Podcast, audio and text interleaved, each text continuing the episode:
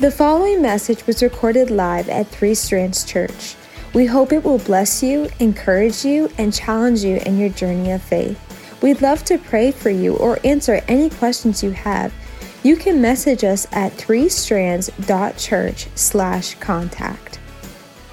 If you have not been here last week or the week before, we oftentimes say this, but a lot of times when we do a sermon series here, it's really just like one big sermon, and we break it down into two, three, five. Sometimes for David, it's like 12 parts. So um, it wasn't a shot, and just sometimes Bible books are longer than others. So uh, this one's kind of the same way. And so if you missed a week or two, you may want to go back and listen to the podcast, kind of fill you up for some things we're talking about today um, from parts one and two. So uh, week one, we looked at uh, Jonah chapter one, and last week we looked at Jonah chapter two, and maybe just the first, think, three verses chapter 3. Today we're going to finish it up. And so um, this is the final part of this series where we've been learning um, about Jonah. And today what's going to happen is our story is going to take a strange twist.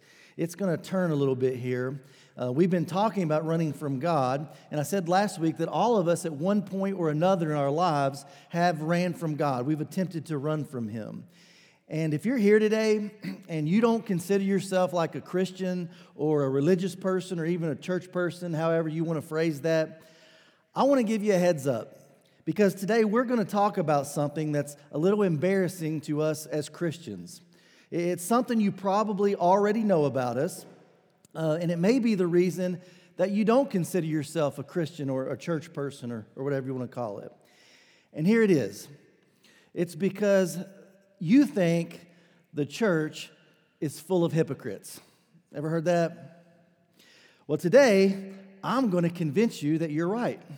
All right, that's what I want to do. It's kind of like the person who said, I don't go to church because there's so many hypocrites there. And I say, well, just come on with me, just add one more, you know, because it's true. We've all been hypocritical our time, uh, in our lives at one point or another. The church is full of hypocrites, including the preachers. Let's just be honest. But today's passage exposes something in our hearts that we would like to pretend is not there. And you and I spend a lot of time trying to cover it up. And so, if you're an unbeliever here today, please don't judge us too harshly. And if you are a believer, then let's just be open and honest about what we're going to talk about this morning and let's own it. All right? So let's jump right in this morning. We're in Jonah chapter 3. We're going to uh, cover those first verses again that we ended with last week. Let's jump in and start with verse 1. So, most of you know the, the backstory of, of Jonah, especially if you've been here the last two weeks. But chapter 3, verse 1 says this Then the Lord spoke to Jonah a second time Get up and go to the great city of Nineveh and deliver the message that I have given you. So, we said last week that after spending three days in the belly of a big fish, I mean, we would do whatever the Lord asked at that point as well. No questions about it. If I've spent three days in the belly of a fish because I disobeyed, whatever God says, I'm doing it. I'm not going through that experience again. And, and I want you to remember here that the Ninevites were enemies of the Israelites, they were wicked people.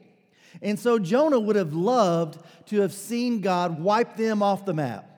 Just, just wipe them off the face of the earth. But God told him to go give this message to them that if they would repent, he would in turn relent. He would back off and not do what he said he was going to do. Verse 3 This time Jonah obeyed the Lord's command and he went to Nineveh, a city so large that it took three days to see it all. Now, Nineveh was located in modern day Iraq, the, the northern part. Verse 4 says, On the day Jonah entered the city, he shouted to the crowd. Just kind of picture this him going around shouting to the crowds 40 days from now, and Nineveh will be destroyed. That was it. That was what God asked him to say. He goes into the city preaching this eight word sermon over and over. 40 days from now, Nineveh's going to be overturned. So that was the, the message, the, the sermon he was supposed to preach and proclaim. And when he kept saying that, 40 days from now, Nineveh is going to be destroyed. Guess what happened? Nineveh believed God and they repented. That's what happened. Look at verse 5. It says, The people of Nineveh believed, uh, believed God's message, and from the greatest to the least, they declared a fast, and they put on burlap to show their sorrow. When the king of Nineveh heard that Jonah, what Jonah was saying, he stepped down from his throne, took off his royal robes, and he dressed himself in burlap, and he sat on a heap of ashes, just a symbol of repentance.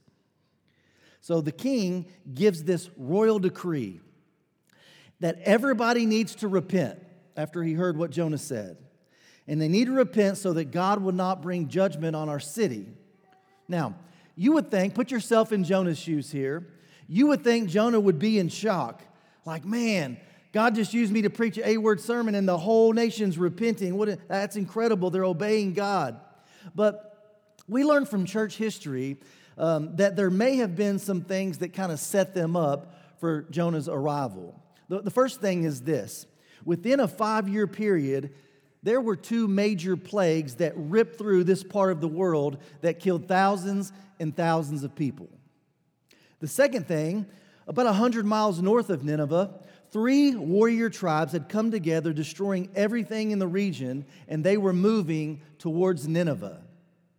So, keeping those two things in mind, then comes this guy who's been in the belly of a fish for three days, telling them to repent because the end is near, and they believe him and they begin to repent. So, we learn an important lesson here. Listen, that when God lays it on your heart, or my heart, to talk to somebody about Him or invite somebody to church, many times you and I tend to think, nah, I don't know, God, they're, they're not that interested. Or, no, God, I'm not going to do that. They, they've already got their act together. But we learn here that oftentimes God is working behind the scenes to prepare people's hearts. And our tendency is to think that since they don't look interested, they're not interested. Since they don't look like they need anything, then they obviously don't need anything. Since they don't look happy, you know, or since they do look happy, then I'm sure they're happy. Since they don't seem to have any religious convictions, I'm sure they're not interested in anything to do with God. But, guys, listen, aren't all of our stories a testimony to the fact that God oftentimes works behind the scenes to prepare us for the person that comes along to talk uh, to us about our faith in God? Right? I mean, I, I know in my life, uh, I think about the time period when Jesus saved me and, and I began following him. I, can look back now and see that there were things that happened, that there were life events that occurred, that now looking back, I can see where God was, how God was preparing me. He was getting the soil ready to soften my heart for the seed to be planted. Now, if the story ended there in that last verse, that would be a great ending.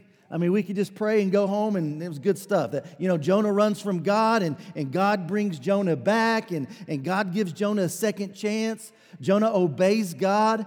He goes to Nineveh. The people repent, and we learn the application that God works behind the scenes to prepare people's hearts. Therefore, we should be more bold in talking to people about their relationship with God. Let's pray and go home. Great lesson, right?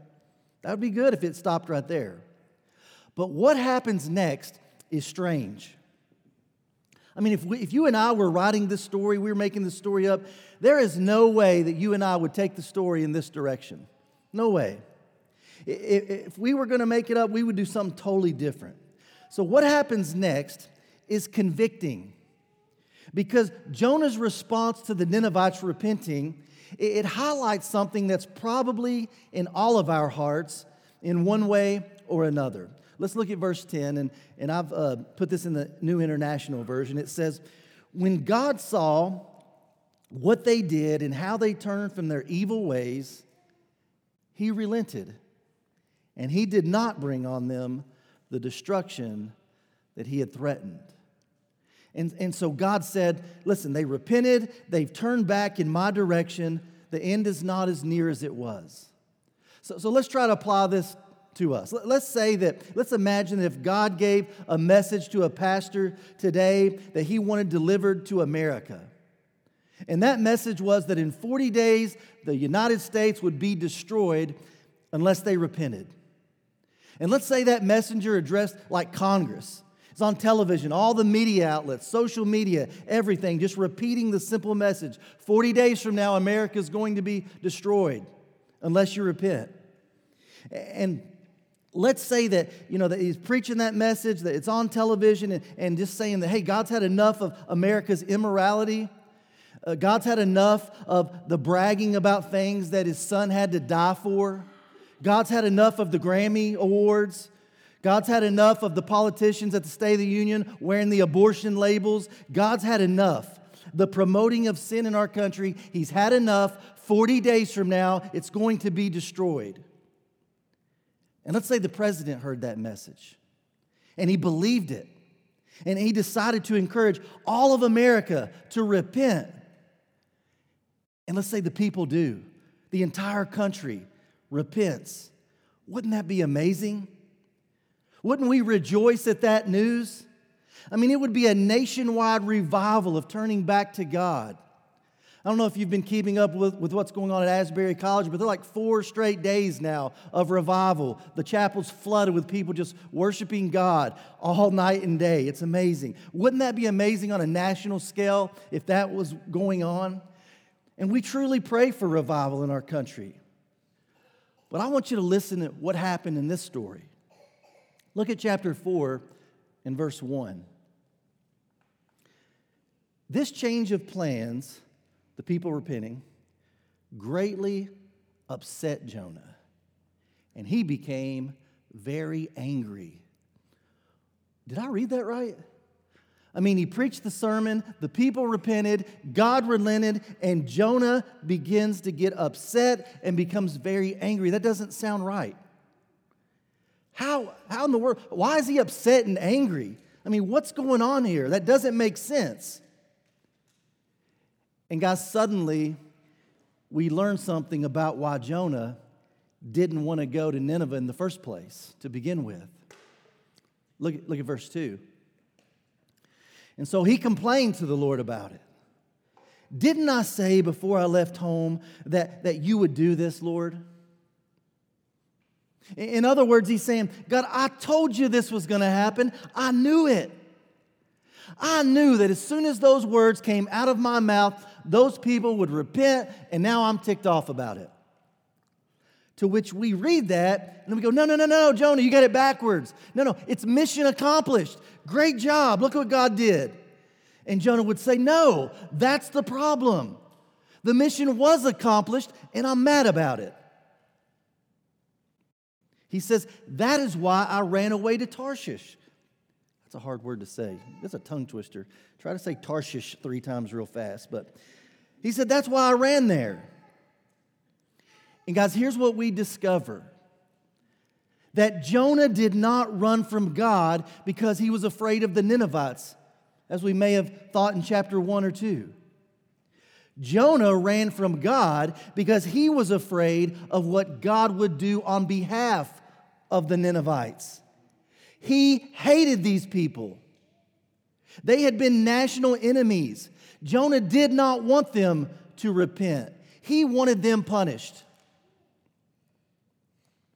Then Jonah says something that shows that he just had amazing insight into God's character.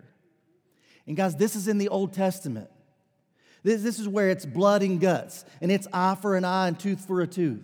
And, and you wonder if God ever had compassion. Samantha and I were talking this last week about the God of the Old Testament sometimes doesn't seem like the God of the New Testament at times. But listen to what Jonah says here. Here's what a man in that culture in the Old Testament knew about God. You ready? Here's what he says I knew that you are a merciful and compassionate God. You're slow to get angry, and you are filled with unfailing love. You are eager to do what? Turn back from destroying people. That's the God of the Old Testament as well. Jonah saying, I knew you were a God who gives second chances, as we talked about last week. Jonah saying, God, I knew you would do this. And listen to what he says next in, in verse 3. Just kill me now. Just kill me now, Lord. I would rather be dead than alive if what I predicted will not happen. In other words, if you're not going to destroy them, God, just kill me. I'm done. And we read that and we go, What? What are you talking about, Jonah? Are you saying that if God doesn't destroy Nineveh, you would want him to kill you? Are you being serious? Wow. And I don't know, maybe he said that because he knew that eventually he had to go home. And all those people hated the Ninevites. And they may say, say hey, hey, Jonah, where you been? Nineveh. Where? Nineveh. Nineveh? And you made it out alive? Tell me about it. What, what happened? Well, God decided he was fed up with them and, and he was going to wipe them out. Well, it's about time. What happened? Well, I warned them and, and they changed their mind, and now God's not going to wipe them out. And he's probably thinking, I don't want to go home and tell that story. They're going to be ticked off at me. They're going to be so disappointed because they want these people to pay. It's better that I die than if I have to take this news back home. I'd just rather die. Look at verse 4. The Lord replied, Is it right for you to be angry about this? Jonah, he's saying, You're right. I am the God of compassion. I am the God of love. I am the God who relents. I'm the God who likes to withhold judgment whenever I can. And the reason, listen, the reason you know about it, Jonah, is because you just experienced it, as we talked about last week. You just experienced how I relent and don't give people what they deserve. You know firsthand, Jonah. Why do you think I fished you out? Why do you think that I spared your life? I mean, you're the one who, you're the one I spoke to and I said go and you said no and you went the other way. I mean, if anybody deserves my judgment, Jonah, it's you. But you've received mercy and grace. I mean, how in the world can you turn to me and say that I shouldn't give others what I have so freely given to you? You, of all people, Jonah, have no right to be angry. And can I just ask you this morning have you ever been there? You ever been there? Have you ever been upset that God gave grace and mercy to someone else when you thought that they deserved punishment for what they did? Ever been there? Look at verse 5. And then Jonah went out to the east side of the city, and he made a shelter to sit under as he waited to see what would happen to the city. He wanted to see what would happen if it was going to be destroyed or not. In verse 6, and the Lord God arranged for a leafy plant to grow there. And as soon as it spread its broad leaves over Jonah's head, shading him from the sun, this eased his discomfort, and Jonah was very grateful for the plant. So, so now all of a sudden, Jonah's starting to cool off a little bit. He's not so angry. He's happy about this vine that, now that he's comfortable shading him. Verse 7 But God also arranged for a worm. And the next morning at dawn, the worm ate through the stem of the plant so that it withered away. And as the sun grew hot, God arranged for a scorching east wind to blow on Jonah. The sun beat down on his head until he grew faint and he wished to die. Death is certainly better than living like this, he exclaimed. Then God said to Jonah, Is it right for you to be angry because the plant died? Yes, Jonah retorted, even angry enough to die. Then the Lord said, You feel sorry about the plant, though you did nothing to put it there. It came quickly and died quickly. And guys, here's where it begins to get practical for us. In other words, here's this temporary thing, and you're all emotional. You're angry, and you're attached to something temporary that you didn't even have anything to do with, Jonah. Verse 11. But, okay, Nineveh, but Nineveh has more than 120,000 people living in spiritual darkness, Jonah. God's telling them, He's saying, that means they're, they're like kids, they're like children, Jonah. They, they hardly even know right from wrong. And one of the reasons that I'm relenting is because half of what they're doing, they don't even know it's wrong. They're like kids, they don't know any better. And He says, not to mention all the animals. I know it's kind of a weird thing to throw in right there. Uh, I mean, they're living in spiritual darkness, not to mention all the animals. That's like, what? But my guess, my best guess would be there I agree with Charles Ryrie, who uh, did my, the study Bible I have at home. But he says in this final touch of irony, it's as if to say, Jonah, even if you approve of the destruction of thousands of people, hundreds of thousands of people, I mean, think about the waste of livestock that would be. He says, Shouldn't I feel sorry for such a great city? I mean, and if it were our nation or our city, we might say, Yes, Lord, you should. If it's America, yes, you should feel sorry and relent, but not for Iran, not for Iraq, not for Russia, not for China, even in America, not for New York or Los Angeles or, or San Francisco or Chicago. No, no. What those people are doing, that deserves to be punished. And God exposes here our hypocrisy. That's what's happening. In other words, he's saying, Jonah, you're concerned about all the wrong things. You're concerned about whether or not they get what they deserve and whether or not you think that you're getting what you deserve. You think that they deserve judgment and you're mad at me because I'm not giving them what they deserve. And Jonah, you think that you deserve comfort and you're mad at me for not giving you what you think you deserve. But Jonah, you know what I'm concerned about? I'm concerned about making sure that nobody gets what they really deserve. And, church, that's a good message that we need to hear because we don't want what we really deserve. Thank God for His grace and mercy that you and I don't get what we really deserve. That's what God's concerned about, that we don't get what we really deserve.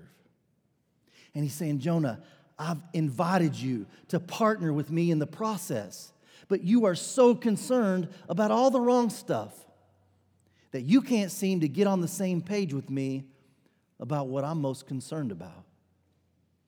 And, guys, here's where it starts to get really personal for you and I. Because the truth is, in general, in general, in a general way, we're concerned about people coming to know Jesus. I get it. But in the details of life, in the right now, in the moment. The truth is, there's a little bit of Jonah in all of us. We can be far more concerned about whether or not, when we're at the restaurant, our food was delivered in a timely manner than we are the person delivering the food, the waiter or the waitress, can't we? We can get more emotional about our food that's going to fill us up for just a few hours, how it's cooked, we can get more about that than we can the person that's going to live forever somewhere. And I'm a little bit like Jonah. I can get all worked up and I can get concerned about all the wrong things. How about you? Isn't it amazing the emotions, the concern, the anger that you and I can express over stuff that, like 24 hours later, doesn't even matter? and we totally neglect or overlook the people involved that are going to live forever somewhere? I mean, you get more concerned about the manicure than the manicurist, or the service on your car than the mechanic. We never even think about the person. And God says, Jonah, Kenny, Three Strands Church, I know that you have a general concern for people, but in the moment, in the day, in the circumstances, are you allowing some momentary, silly concern to block you from what I'm really concerned about?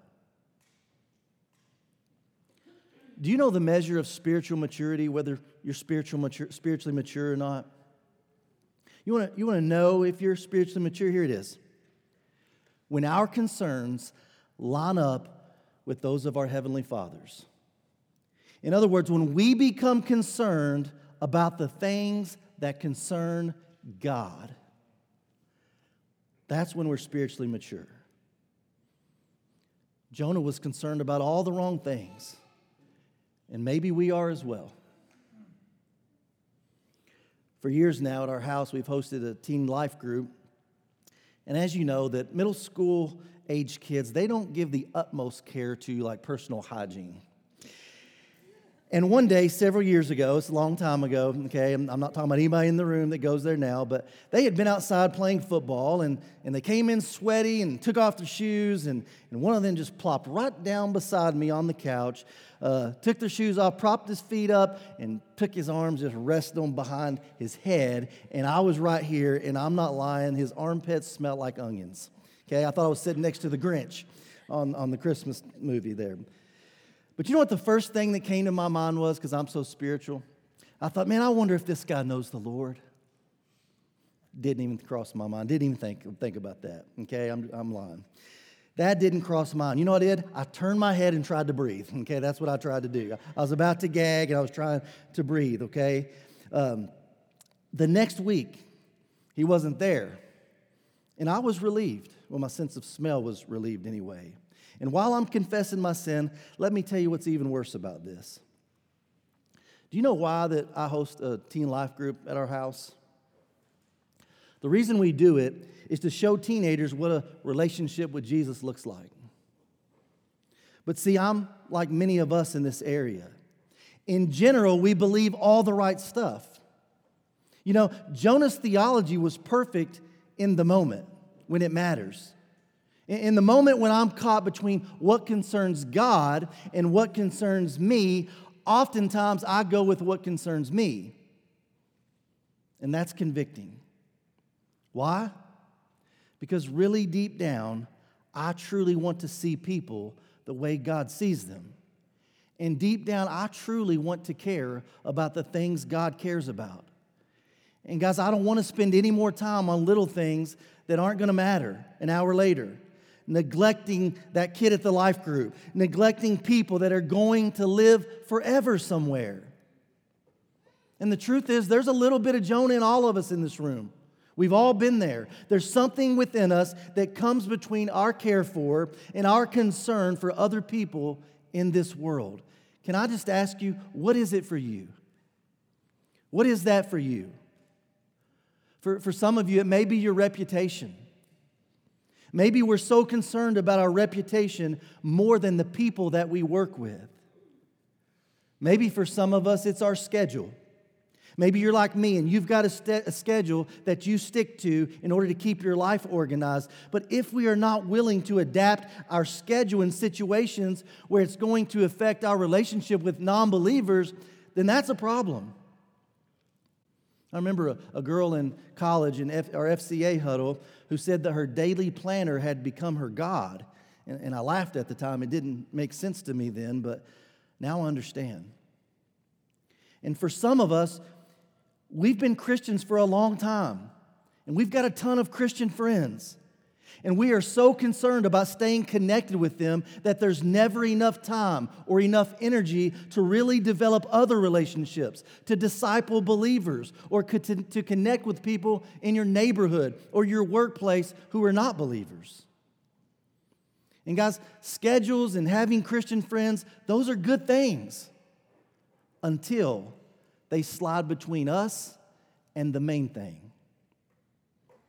So, what is it for you? You're so concerned with that gets in the way of what God's most concerned with in this world. See, God's concerned about this generation of people, of teenagers, our neighbors, the guys in the office next door. That's what this whole deal is about. It's about people. So, what is it for you that's so concerning but over time, it, it just really doesn't matter. Jonah was concerned about a vine to the neglect of people. And guys, as much as I want to be critical of Jonah, I've got a little Jonah in me. And I want God to re- remove that in me. How about you? We need to let this principle really grab us this morning and take hold at the heart level. Let me put it another way. Aren't you glad that the person who introduced you to Jesus thought you were more important than staying on time, than efficiency, than a schedule, than their reputation and their self esteem, than them feeling rejected? that we were more important to somebody than all of those things. I think back to college, the God that led me to the Lord, man, he didn't just leave me hanging. He poured his life out into me. He, he, he spent lots of time discipling me, including me, asked to be my roommate, and we lived together for the next three years. I mean, that's pouring out into somebody. And guys, I think if God were to take this message and He were going to speak it to us this morning, here's how it may sound He'd say, Church, I'm concerned about this generation of people. What are you concerned about? I'm concerned about this generation of teenagers. What are you concerned about? I'm concerned about your neighbors. What are you concerned about? I'm concerned about people all over this world in different cultures. What are you concerned about? He would say, I'm the God of compassion. I'm the God of love. I'm the God who is quick to relent. And that's why you've got a place in my kingdom. What is it that's so important to you that you allow it to get in the way of being concerned about what I'm most concerned about. Whatever that is for you this morning, would you just allow God to work in your heart to where one day that's out of the way and that our concerns would be our Heavenly Father's concerns? If the band would go ahead and come forward. I just want to invite you to stand and sing just a minute as we sing this last song together. Would you just commit to doing that today? Just say, God, I want to be cons- I want to care about what you care about. I want to be concerned about what you're concerned about, and I want it to start today. Would you tell him that this morning? Let's stand and sing this last song together. What an amazing challenge from God's Word for all of us. We hope you start putting everything you've learned in this session into practice. Be sure to subscribe to the 3SC podcast so you'll never miss any new content. Thanks for listening.